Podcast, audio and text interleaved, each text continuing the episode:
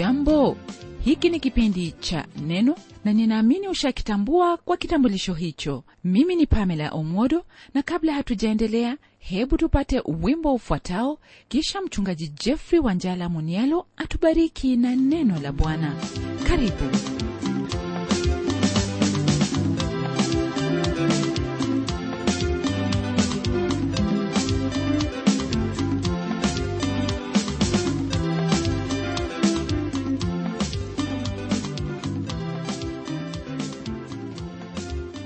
ujambo ndugu mpendwa asante kwa kuchagua kuwa pamoja nami siku hii na kuchukua muda wako ili uwe katika ushirika wa neno hili la mungu katika mafundisho yetu ya leo. Tumejifunza mengi kutoka kwenye kitabu hiki cha waraka watatu wa yohana na sasa nataka tumalizie haya mafundisho tunapojifunza kutoka kwenye aya ya 1 hadi ile aya ya 14 kwenye kitabu hiki tumekuwa tukitazama jinsi ambayo tunahitaji kuishi katika kweli kwa kuwa mafundisho yanayotokana na kweli humfanya mtu kuishi kwa njia hiyo ambayo ni ya kulitukuza jina la bwana. Pamoja na hili ni kwamba hao watakaofuata njia hiyo ya kweli wao ndio wafaa kutoa na kujitoa kwa ajili ya kweli ili kweli hii ya neno la mungu lipate kuenezwa katika mataifa yote.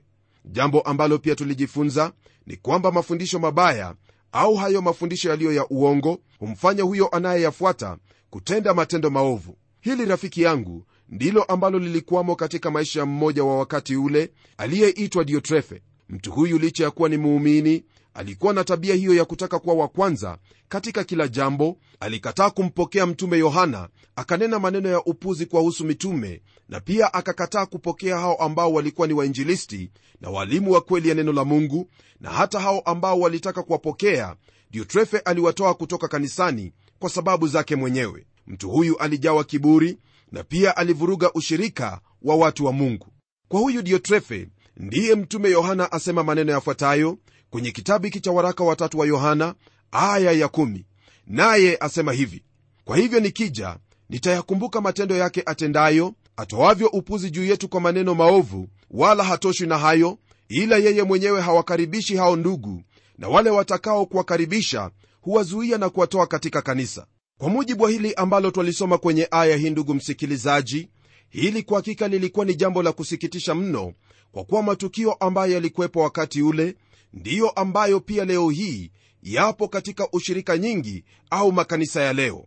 Roho hiyo ya diotrefe yatawala kati ya ndugu na dada roho isiyofuata kweli ya neno la mungu bali roho ya ulimwengu isiyotokana na mungu na wala haikubaliani na lolote lile ambalo ni la mungu.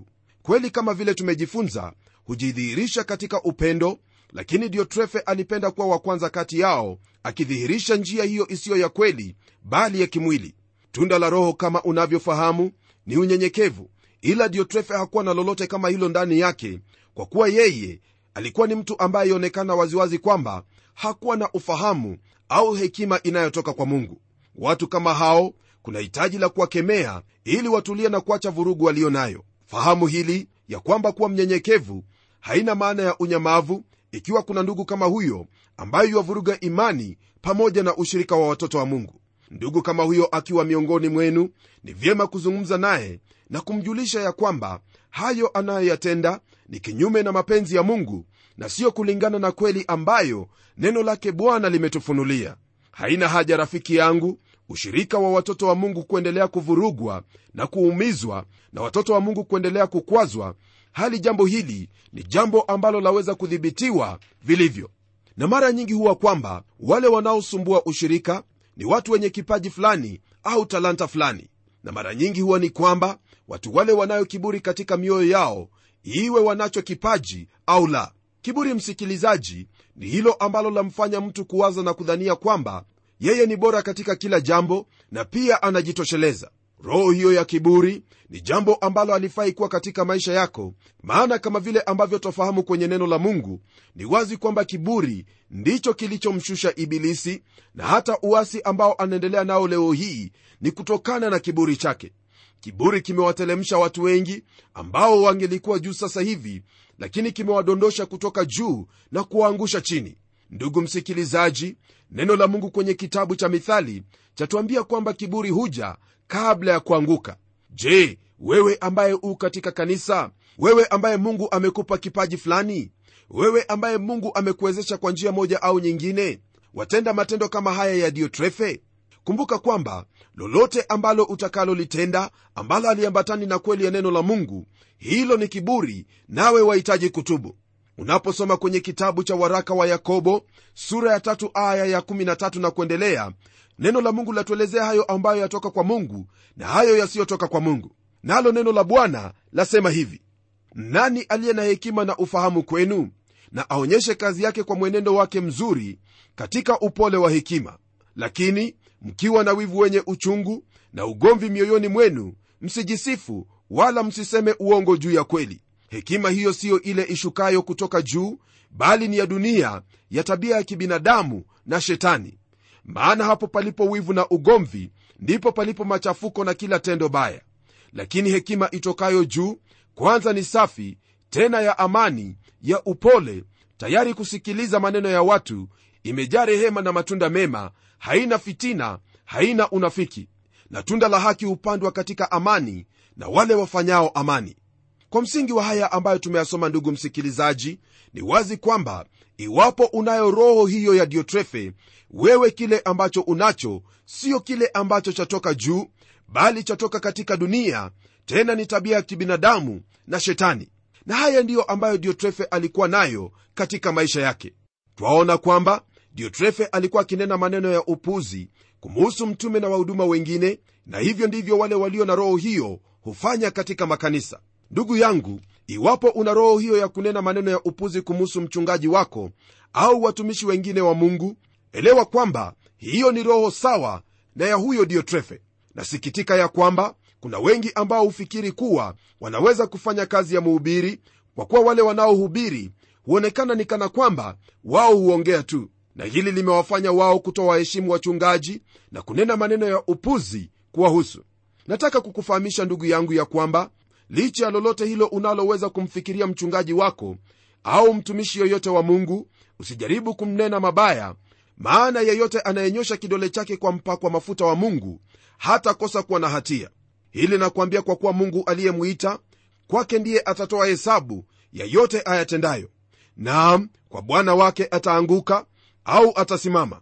Nawe kama vile wafahamu sio bwana wake bali umeitwa ili umsaidie kuitimiza hicho ambacho mungu amempeleka kwalo.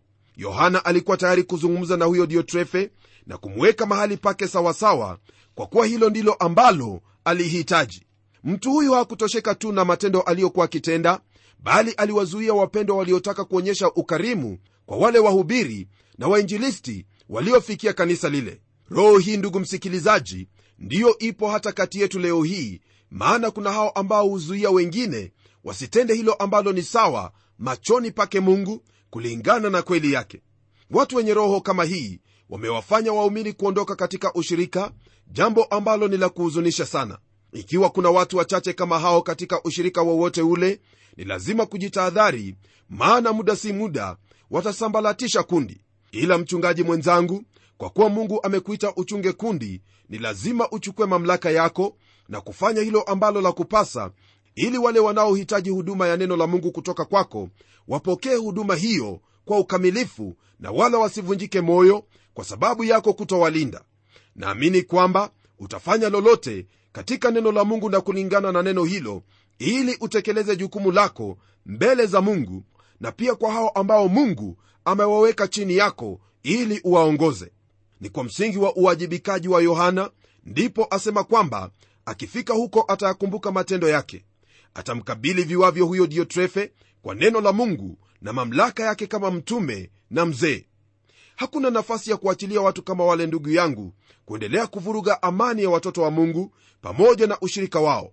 Mchungaji wakabili na uwarudishe kwenye njia hiyo ya kweli ya neno la mungu maana wakiendelea kwa jinsi hiyo ni lazima mungu atawahukumu. Tunapogeukia aya ya 11 ndugu msikilizaji mtume yohana aendelea kunena na gayo akimwambia maneno yafuatayo mpenzi usiige ubaya bali uige wema. Yeye atendaye mema ni wa mungu bali yeye atendayo mabaya hakumwona mungu.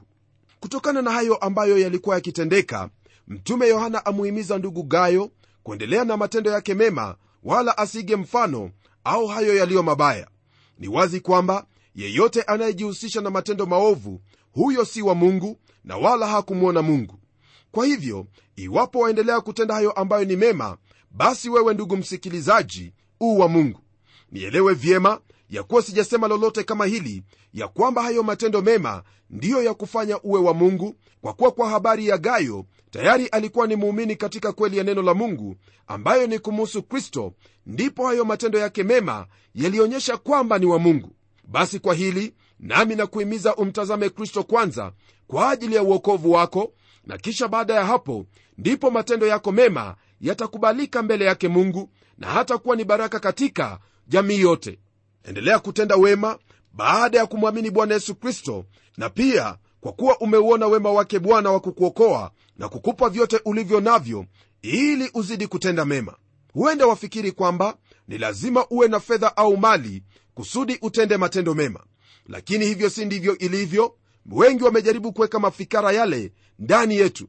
Lakini napenda ufahamu ya kwamba kwa lolote dogo utakalotenda hilo la tosha maana ni kadiri ya uwezo wako. Furahia kutenda mema kwa kiwango chochote maana ni dhabihu ambayo yampendeza mungu.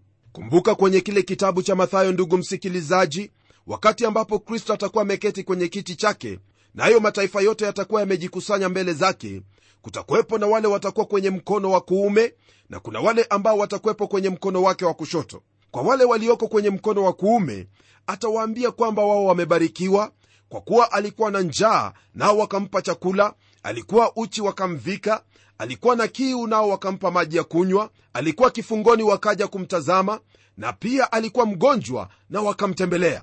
Na katika hilo wao watamuuliza na kusema haya yote yalitendeka lini? Naye kristo atawajibu na kuambia kwamba yalitendeka wakati ule ambapo walimtendea mmoja wa hao wadogo ndugu msikilizaji na kama unavyofahamu kwa wale ambao watakwepo kwenye mkono wa kushoto atawaambia kwamba walimwona akiwa na mahitaji yale yote lakini hawakutenda jambo lolote.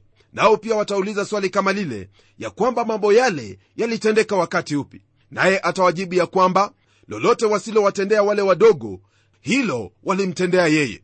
Ndugu msikilizaji usidharau lolote ambalo wamtendea mtoto wa mungu au watenda kwa ajili ya kuieneza injili yake kristo. Fanya kile ambacho waweza maana mungu amekupa hicho kidogo ili uweze kutumia kwa ajili ya kueneza injili ya kristo au amekupa hayo ambayo waona kuwa ni makubwa ili utumie kwa uenezaji wa injili. Ndugu yangu kwa sababu hiyo fanya kile ambacho kipo katika moyo wako kwa ajili ya huduma ya neno lake bwana.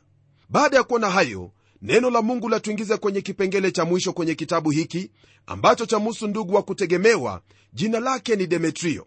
Huyu ndugu ni mpenzi ambaye ukiwa naye ataburudisha roho yako. Gayo ni ndugu mpendwa naye diotrefe ni ndugu ambaye huleta vurugu ndugu anayehitaji kushushwa na kuonyeshwa njia ambayo yafaa kupitia. Kwenye aya hii ya12 neno lake bwana latuambia hivi. Demetrio ameshuhudiwa na watu wote tena na ile kweli yenyewe. Nawe wajua ya kwamba ushuhuda wetu ni kweli. Kwenye aya hii twampata mtu aliyekuwa na sifa na kushuhudiwa na watu wote tena na ile kweli. Mtume yohana asema pia kwamba wao wanao ushuhuda kumuhusu ndugu huyu aitwaye demetrio. Hili msikilizaji ni hilo ambalo neno la mungu lasema kwamba kwa midomo ya watu wawili ushuhuda wathibitishwa. Demetrio ni mmoja wa hao ndugu watakatifu ambaye diotrefe alisimama mbele yake na kuwa kipingamizi. Lakini kwenye aya moja tu twapata hilo ambalo lamuhusu huyu ndugu lililo lenye umuhimu sana ambalo mtoto wa mungu yuwafaa kuiga katika tabia zake. Jina la huyu ndugu lina maana ya kipagani ambaye yajihusisha na miungu ya kilimo. Jina hili latujulisha ya kuwa ni mtu aliyekuwa akiabudu miungu lakini akaiacha na akaanza kuabudu mungu wa kweli ambaye ni yesu kristo na baada ya kumwamini kristo alilihubiri neno la mungu kwa usawa wake. Wapendwa wengine walishuhudia hili hasa kwa kuwa matendo yake na mafundisho yake yalikuwa ya kulitukuza jina la bwana kama vile inavyohitajika katika maisha yetu. Mfano wa ndugu kama hawa ndiyo twahitaji katika shirika zetu leo hii. Na naamini kwa hili wakubaliana nami mia kwa mia. Wao si kama gayo na wala si kama diotrefe bali wao ni wanyenyekevu wakifanya kazi ya bwana jinsi inavyohitajika. Wale walio na roho kama ya demetrio ni hao wanaoosha kanisa na kuhakikisha vyoo ni safi. Wao ndio hufunza watoto siku hiyo ya jumapili lakini hakuna mtu anayetambua huduma yao.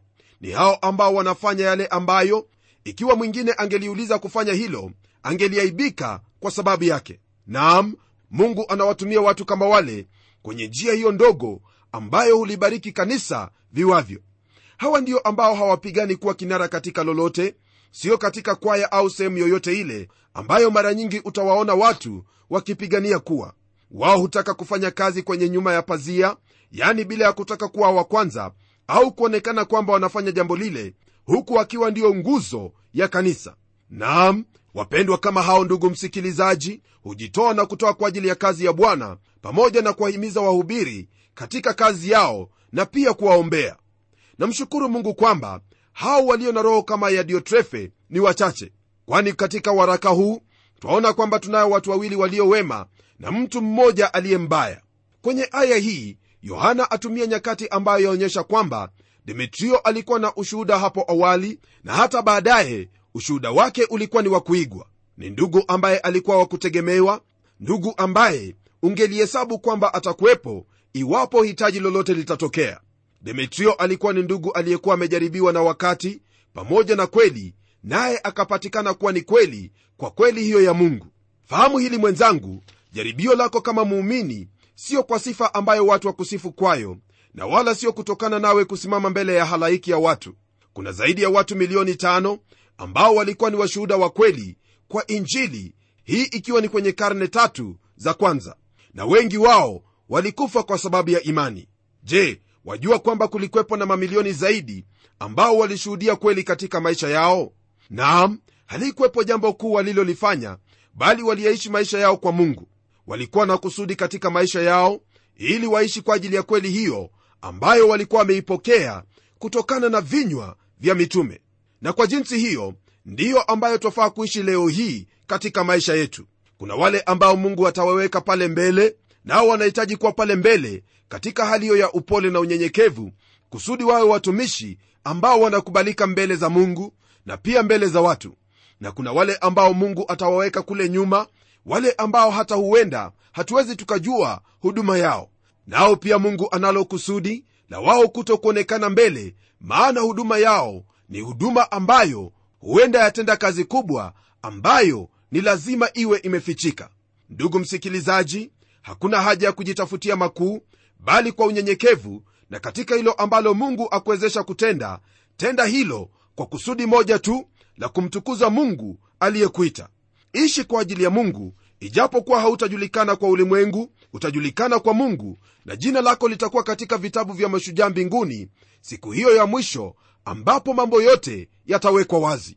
Ndugu yangu hauna hasara yoyote ile ya kukaa hapo nyuma na kufanya kazi ambayo mungu amekupa. Nawe ambaye upo pale mbele hauna hasara yoyote ile ya kujinyenyekeza na kufanya kazi kwa unyenyekevu na sio kwa kiburi au kujikweza. Kumbuka kwamba yeyote aliye na kiburi huyo hushushwa haijalishi kama anaonekana au haonekane. Mradi kiburi kipo maishani mwako popote ulipo mungu atakuondoa pale na kumweka huyo ambaye aliye na unyenyekevu mbele zake. Tunapoendelea kwenye aya ya 13 na 14 neno la mungu lamalizia waraka huu watatu wa yohana kwa maneno yafuatayo. Nalikuwa na mambo mengi ya kukuandikia lakini sipendi kukuandikia kwa wino na kalamu.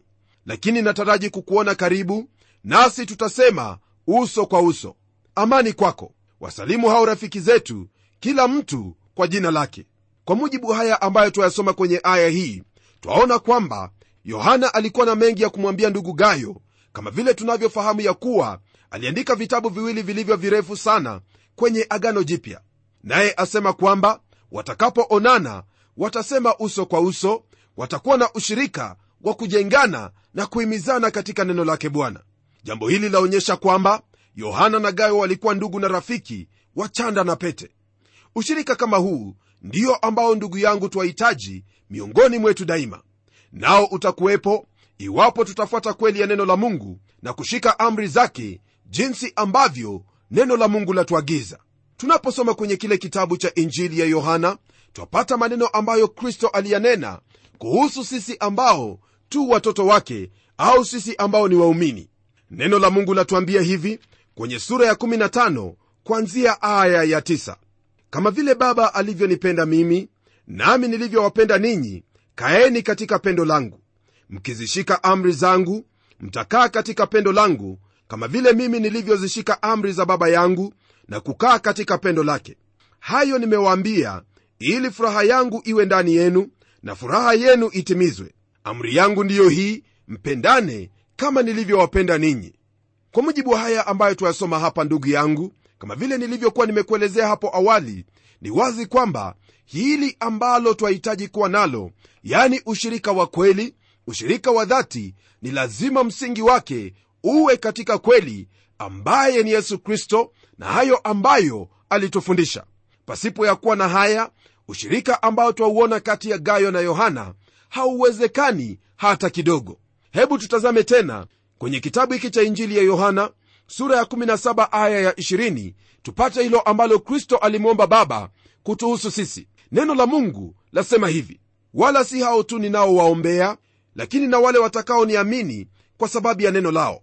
Wote wawe na umoja kama wewe baba ulivyo ndani yangu nami ndani yako hao nao wawe ndani yetu ili ulimwengu upate kusadiki ya kwamba wewe ndiye uliyenituma. Nami utukufu ule ulionipa nimewapa wao ili wawe na umoja kama sisi tulivyo umoja. Mimi ndani yao nawe ndani yangu ili wawe wamekamilika katika umoja ili ulimwengu ujue ya kuwa ndiwe uliyenituma ukawapenda wao kama ulivyonipenda mimi. Kutokana na haya basi ndugu msikilizaji naamini kwamba umefahamu ya kuwa hakuna njia yoyote ile ambapo waweza kuwa na ushirika na ndugu yako ushirika wa dhati ushirika ambao kristo anahitaji tuwe nao pasipo ya kukaa katika mafundisho yake kristo tumaini langu ni kwamba haya ambayo tumejifunza kwenye kitabu hiki cha waraka watatu wa yohana ni mambo utakayoyafuatilia kuyatenda kwa mfano wa gayo na demetrio. Nam mungu atakuwa pamoja nawe atakusaidia kwa kuwa ukiwa na shauku la kutenda hili moyoni mwako kumbuka kwamba li katika mapenzi yake naye atalitimiza kwa uwezo na nguvu za roho mtakatifu aliye ndani yako na kwa sababu hiyo ningelipenda tuweze kuomba pamoja ili mungu atusaidie kwa hili. Na tuombe. Mungu tena baba wa bwana wetu yesu kristo asante kwa haya ambayo tumejifunza kutoka kwa matukio ya watu wa mungu ambao waliishi kwa utukufu wako. Namwombea ndugu yangu ya kuwa anapokutazamia ili kuishi jinsi unavyomhitaji kuishi roho wako mtakatifu atakuwa pamoja naye na kumwezesha katika haya maana haya yamo katika mapenzi yako unayotaka kuwatendea kila mmoja wa mtoto wako anayetaka kuishi kulingana na kweli hili. Mtendee ndugu huyu ili kwamba ulimwengu ufahamu ya kwamba kuna wale ambao wanaishi kulingana na kweli ambaye ni kristo yesu. Hili nimeliomba nikiwa na imani kwamba ndilo utakalolitenda kwa kuwa nimeliomba katika jina la yesu kristo aliye bwana na mwokozi wetu. Amen. Basi ndugu msikilizaji ili kwamba haya yote ambayo tumejifunza kwenye kitabu hiki cha waraka watatu wa yohana yawe ni yenye umuhimu na kukufaa maishani mwako ni lazima kuifata kweli na kushuhudiwa na kweli hiyo pamoja na hao ambao ni ndugu katika kristo na pia ulimwengu upate kuona matendo yale na kumtukuza mungu. Bwana wetu yesu kristo awe pamoja nawe unapozingatia kuyatenda haya maana yu pamoja nawe ili akuwezeshe kutimiza haya ambayo neno la mungu limetufunza leo hii tutakapokutana kwenye kipindi kijacho tutarudi kwenye agano la kale katika kile kitabu cha nahumu ambapo tutajifunza kutokana na unabii ambao mungu alimpa mtumishi wake. Na hadi wakati huo bwana wetu yesu kristo awe pamoja na roho yako. Ni mimi mchungaji wako jofre wanjala munialo na neno litaendelea